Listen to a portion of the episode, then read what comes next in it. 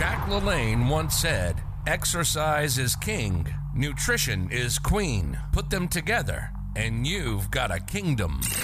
Get ready to have it all. This is the All for One podcast. You're about to get honest, accurate information about training and nutrition to not only achieve your goals, but to go beyond. Go beyond. Everything you need to make it to the kingdom. This is the All for One podcast. And now, your host, personal trainer, and nutrition coach, Aaron Armstrong.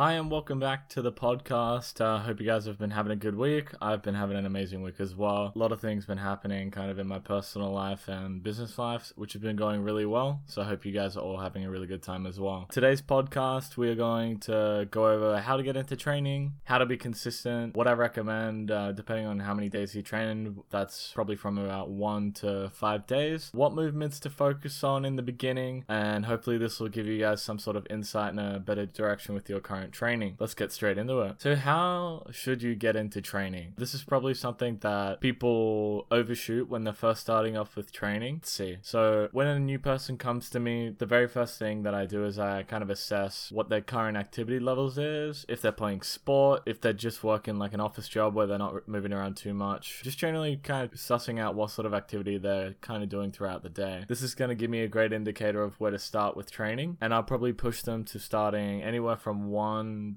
I would say one to three maximum at the at the very beginning. If it's someone who doesn't have a lot of activity or doesn't play sport, the reason for this is the body is going to get a really big shock the first few times that you introduce it into some sort of training. So you want to make sure that they're able to kind of fully recover and overcome that muscle soreness. So putting someone five days a week is going to be extremely ineffective because they're just going to be sore and sore and sore. They're probably going to hate training as well because people don't want to be sore all the time, and just because the body's not used to it it's definitely gonna be that intense. So I usually will start someone off here, like I said, about one to three days. We kind of just set them up around what fits into their schedule. There's so many more factors that kind of goes into it as well. If someone has a really busy, busy schedule where they're living a really high stress life, right, working anywhere from like 40 to 60 hours a week, and they have kids and all these other things, uh, the max that I would kind of prescribe them into the gym, regardless, is yeah, probably about that one to two days at the beginning. Just because outside stress uh, is also very dependent on, on how your body adapts and handles training. So if you're living a high stress life and then you're coming into the gym and putting even more stress on yourself, you're just going to get drained. You're going to get burnt out. You're probably not going to want to come in and add to the additional stress that you already have. So doing like one to two days should be somewhat maintainable across time, which is what you should always aim for when setting how many days you can come in. Because the amount of time I've had people being like, yep, I want to come in five days a week off the bat. And I'm like, look, I appreciate the enthusiasm,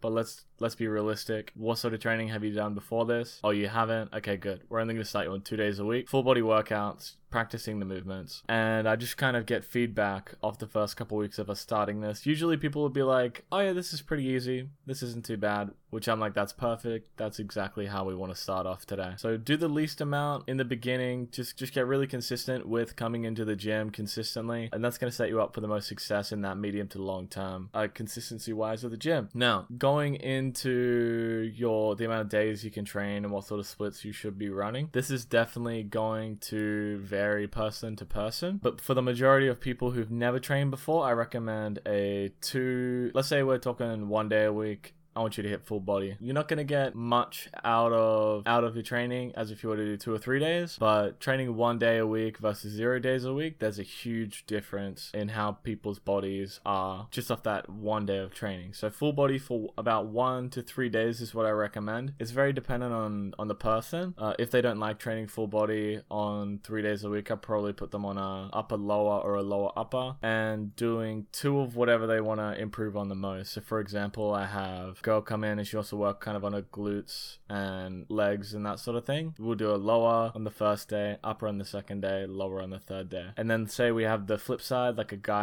comes in and he wants to train his upper body more than his legs, like most guys do. Unfortunately, it's very sad. It's an epidemic. Um, yeah, I'll put him on an upper body day on the first day, lower body on the second day, and an upper body on the third day. And what I usually like to do in that sort of situation as well is I pretty much tell the guy, I'm like, your body is only going to allow you upper body to grow so much if you don't train your legs at all. That's kind of how I rope people into training legs as well. Your body's only going to be able to put on, your upper body, I apologize, is only going to be able to put on so much muscle, depending on how much muscle you have kind of on the areas on your other parts of your body too, like your legs. So, moral of the story, try and have some sort of balance between this, is what I'm trying to say. My favorite thing to train, if you can't tell already, is I love training legs. I don't know what it is. I think I think it's just probably the amount of weight that I move on a regular basis when I'm doing legs, like deadlifts and squats. And for me personally, they're just the funnest lift. So I'm, I'm a huge advocate for getting people into some sort of balanced style of training. So moving on to your kind of four and five days. So four days, I again I don't really like the the push pull leg split unless that's someone who's training six days a week. So I usually go for four days, upper lower upper lower, and again hitting kind of the balance between the two is really good. For five days, again it can vary. I might do something like an upper lower upper lower and then a full body at the end, or I might do something again it's very dependent on the person whether they don't like that kind of repetitiveness in their programming. I'll do maybe like a push pull legs push pull or something like that. Again that just kind of goes into what the focus of that person is trying to achieve and then yeah just kind of going from there. But yeah most people respond really well to kind of anywhere from two to four days of training. I don't push people to train any more than that, especially if they're a beginner, just because you're to get tons out of just coming in two days a week if you've never trained before, or three days a week, whatever it is. Uh, and there's there's been times as well where I've had to pull people back who are drastically kind of overtraining. They're in the gym for like two hours, five, six days a week, smashing their body, trying to get it into being as sore as it possibly can, which honestly is really ineffective uh, for kind of building muscle and building up that strength as well. Usually, a good indicator that we've got someone training at the right intensity or the right frequency is the day after they train. They should only be a little bit sore. They shouldn't be in this crippling state, which might happen at the beginning, like I explained earlier. But once you've kind of gotten into a good routine of training, you shouldn't consistently be getting sore, like drastically sore every day. That doesn't mean you had a good workout. It probably means that you've pushed a little bit too hard and that your body is now focusing on recovering the muscles, not necessarily adapting and building. So I always like to tell people that because they've been kind of told this uh, this this bullshit truth that harder, push harder than you did last time, go as hard as you can, destroying the muscles, tearing them as much as you can is going to help you build more muscle. When it's really not the case, and it just kind of yeah, it's so easy to once you're in that mentality to be consi- consistently overtraining and you just feeling the pump, feeling the muscles contracting and being sore feels good, but it's not entirely beneficial in my opinion. And so yeah, I like to tell so someone I I usually text most of my clients the day after I've trained them, be like, hey, how's everything going? Just to kind of get a rough idea on, of how how well I've put them through a session. These people who've come in to me, they usually come from circuit style training or really high intensity training, very short rest periods, and now they're kind of stepping back and coming into something different. Yeah, they usually come up and they're like, oh, I don't really feel too sore, and I'm like, that is perfect. That's exactly where we want to be. At the end of a good workout, you should be feeling energized, you shouldn't be feeling wrecked. It's super easy uh, to make someone sore, to tire someone out. You just make them do 100 reps of whatever the hell you're doing. But it's just not, not an effective way to train people because you want them to be, yeah, you want them to enjoy the session. You don't want it to be added stress into their life. And again, it kind of varies on how people like to be trained. Some people like that extra intensity, which if that's how they like to train, that's going to be the best way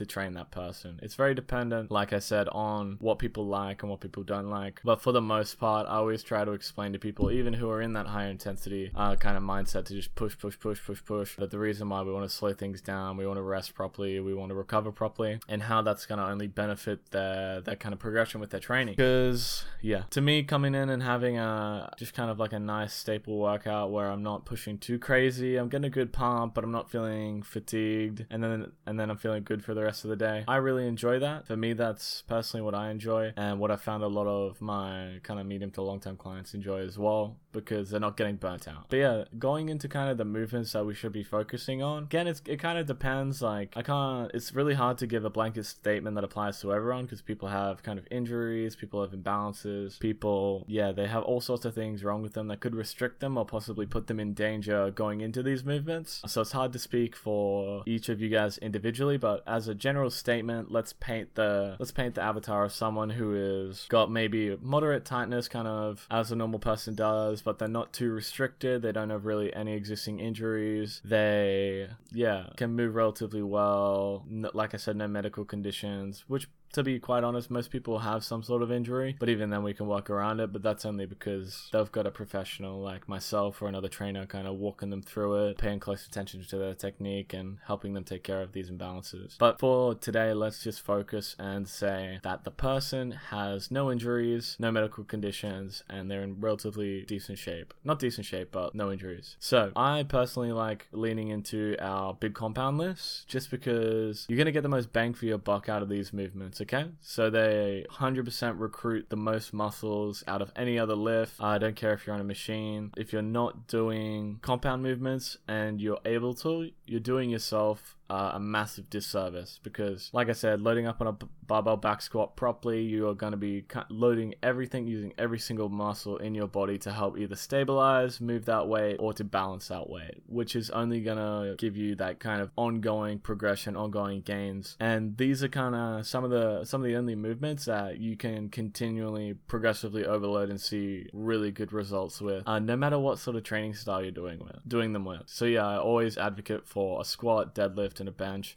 some sort of overhead press as well. They're probably the big four that you want to have in in your programming. And to be quite honest, it's, it's probably a good indicator that you have got good programming. If big if don't want to offend people, if you're capable of going through these movements. Now, let's say you've got someone with some sort of existing injury and they're very scared to get back into these movements. That kind of turns into the short term, the medium term goal is getting them into a position where they can complete these lifts. Obviously, there's other variations. Like I think someone someone with an injury, putting them on machines is great just because you have that extra stability. You can take that extra time. You can give them that peace of mind to go through the motion of that movement. Uh, and depending on how severe the injury or whatever it is, is, then you can progress to those bigger compounds. For example, one of my good, good clients that I've had for pretty much since the very beginning is he stuck around with me for a while. He had some hip complications and we really struggled kind of at the beginning getting him into a squat, but we slowly but surely built him up and up and up, and now he's fully capable of doing a squat. And we've actually the most we've loaded up at the moment is loaded up about 80 kilos on that one. And again, that's just been slow, small incremental improvements. But yeah, so that's just kind of my take on it. If you're able to, you should. Yeah, if you're unable or you're unsure, seek some sort of guidance from uh, someone you know who does it, or even better, a trainer or myself. Feel free to send me a, a video or whatever of you doing the movements, and I can definitely kind of help you critique that one. Thank you guys for coming in and listening today. That's pretty much everything I wanted to cover. If you guys have any questions, uh, feel free to send them to me on Instagram or Facebook. Hope you guys have an awesome day. I'll be back soon. See you later. You've been listening to the All for One podcast. It's Aaron's passion to give you honest, accurate information. When it comes to training and nutrition, we want you to achieve your goals. We hope you've enjoyed the show. Make sure to like, rate, and review it. We'll be back soon. But in the meantime, hook up with us on Instagram at all for one underscore PT. For questions, comments, or suggestions, send an email to all for one PT at gmail.com and find us on on Facebook at All for One PT.